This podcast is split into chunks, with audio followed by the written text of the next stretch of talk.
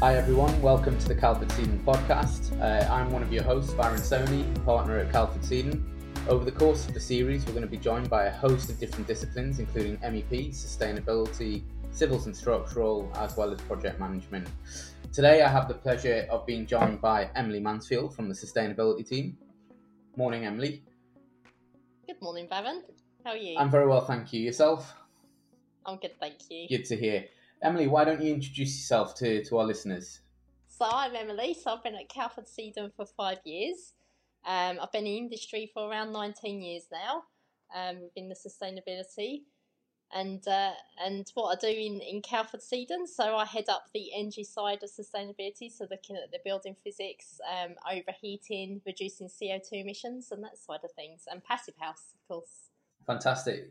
Thank you, Emily. And what is it you're going to be focusing on uh, within the podcast over the coming series? So I'll be looking at uh, the zero carbon targets because we've obviously got our national um, zero carbon targets for 2050, um, but also local authorities are trying to achieve that a lot quicker at, at 2025 at the earliest and some at 2030. So not that long to go really. So a bit of a challenge for them. Yeah, yeah, that's a very short, very short term actually when you think of it. Uh, it's only what seven years. Uh, 2030. So it's not not too far away. No. So what is actually happening in the world of sustainability? What's new? What's what's been going on? It's been quite exciting for us this year. Um, so we had the CN Awards back in July, and um, we won Consultant of the Year. Oh, fantastic! Congratulations! And how did you get involved with uh, the award?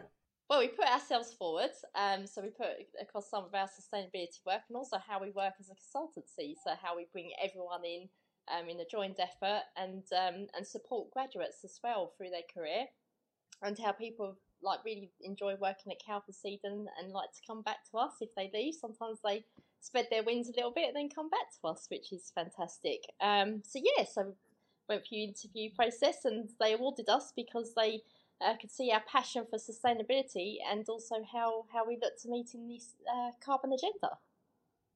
That's brilliant. And in terms of the carbon agenda, how have you managed that into real life projects? So we've we've uh, been looking at decarbonising both new builds and existing buildings. We've been working with a lot of housing associations and local councils and local authorities uh, to look at their buildings and how we can decarbonise them, as well as sharing our knowledge. So we, we do a lot of seminars um, within the industry. So we started off with uh, breakfast seminars before COVID, uh, during COVID, we went online and done uh, quite a few of them, but last year we started doing our breakfast seminar again uh, in, in person, which has been fantastic. So, spreading our knowledge basically. That's fantastic. That's great to hear. And is it is it really just residential buildings that this is being picked up on at the moment, or are we finding that it's it's going over to a host of buildings? Uh, so it's mainly been residential, and that's purely because of fuel poverty and the concentration around that, um, especially with the price of electricity at the moment, and where we're looking to decarbonise decarbonising, we're looking to go electricity. Um, so it's been mainly residential at the moment. However, uh, we are looking at wider buildings, so schools, um, uh, commercial buildings, including offices, and even local authorities' own like council buildings as well, and how we can reduce energy there and uh, help improve their EPC ratings. Wow, that that sounds really interesting. And I suppose where we're thinking of like these higher risk buildings as well at the moment, with them going on with work and, and undertaking work for building safety in the Building Safety Act, this is something they can integrate at the same time. That's it, exactly. So, so what's been going on in the world of BIM, Varun, on the subject? Well, where, where it comes to BIM, there has been a, a sharp increase in terms of the golden thread. Um, as I mentioned, the Building Safety Act is it's kind of taken over everyone's life at the moment where it comes to residential projects, um, certainly on higher risk buildings. And BIM is one of those recommendations that is used for the golden thread. So, in order to achieve a golden thread, you need to use better information management processes. Um, so, we are finding that we are um, more and more engaging with, with undertaking works of introducing the golden thread throughout an organization from design, construction, operation, and even managing buildings um, it's amazing to see how people have gone from a non-digitized world to a very digitized world, and obviously that's that's really pushed on our side with with the work that we're doing in AI and everything else, and some of the integrations yourself and myself are, are looking to, to, to do over the coming months and years. Um, so yeah, it's quite an exciting time for us in, in the world of technology and digital uh, processes. Excellent. And how prepared do you think the industry is? Yeah, it, it, it, it's a difficult one. They, the biggest area of, of the Building Safety Act was the fact that we needed to have a cultural change. For so long, we've worked on pen and paper, and and even when we're we're saving information in a digital format, it's it's PDFs. We've never really used that information. So taking it that step further to actually use data to be able to manage our buildings and, and use digital technology to manage our buildings is is a new direction for the whole industry. So um, I think there will be some teething problems, and I think it will take some time to, to nurture and, and help um, those that have worked in this industry for 20 years plus um, get used to a new way of working. But certainly, it's it's it's like anything, isn't it? Once you start using it, mobile phones is a prime example. Once you start using them, can't live without it. So this will be one of those um, processes as well, I'm sure, over the coming years. Mm. It's quite a good tool, really, isn't it? Because it definitely makes our life easier in sustainability, having all this information in the central place. Yeah, and I mean, it's it's not just having. I mean, if you think of all the information you're going to have, having it not only at your fingertips but visually being able to see it, and we could take it even further to say, well, as things change within a building, it will automatically update that mm. that said information. So we could have live uh, sensors providing um, airflow and temperatures into a model, which will give us live data to say, well, this is what we expected to hit and this building expect to achieve, but actually this is what we're actually achieving.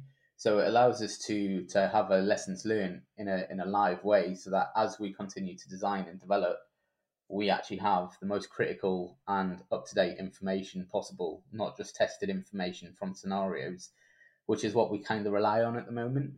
Yeah, and I suppose with the Be Seen criteria under London Plan as well, and having that that option to see a live um, recording of how your uh, building's performing is fantastic, really, isn't it? It really helps meet that criteria. So, Completely. highlight Yeah, any, yeah. any downfalls. Yeah, Yeah, and that's obviously something that you and I are going to look at, and and we're going to look at how we can actually introduce that. Obviously, you've done some fantastic works with with some of your clients around creating dashboards for EPCs and those sort of things. So it's just taking it that little bit further, isn't it? Um, and you've seen yourself how important technology is within the job, um, to be able to pick this information up. Um, so yeah, it's exciting times. it is very much so. Very much so. I suppose on, on that subject, actually, so we we attended the CIBSE Symposium um, in April this year as well. I told you it's been an Oh, nice. exciting year for sustainability. Yeah, and, and, and what happened at the CIBSE symposium? Yeah, so we, we um, put in a paper for data visualization and how it can help the client um, or influence the design, the options that they use to help decarbonise their, their buildings. Created like a mapping tool um, that set out housing association's existing buildings and how, how it can help to decarbonise them using the EPC certificate itself with the improvements on there and how much it would cost them and how much energy it would save the end user as well. So again, looking at fuel poverty and, and reducing that running costs. And yeah, so it got accepted and we presented at the CIBSE Symposium on it. That's fantastic. And whereabouts was there the the symposium? It was in Glasgow. I hope you had a mac and cheese pie whilst you were out there. Of course I did. Of course I did. Fantastic. That's what we like to hear. That made the symposium, I'm sure. It did as well as indeed. well recommended. No, that's fantastic, and and yeah, it's it's going to be an exciting uh, series of podcasts. I think we've all got so much information and so much work going on at the moment, where it's just changing the way our industry is is working. So it's going to be exciting to share that with uh, all those that are listening. It, it'll be really good. Definitely. Yeah. Thank you, Emily, for your time today, and uh, I look forward to having you on on the next podcast as well. Looking forward to it. Thank you, Varun. Thanks everyone for listening to the podcast. Please make sure you like, subscribe, and share this podcast with all those that you think will be interested. We really appreciate your support. Thank you.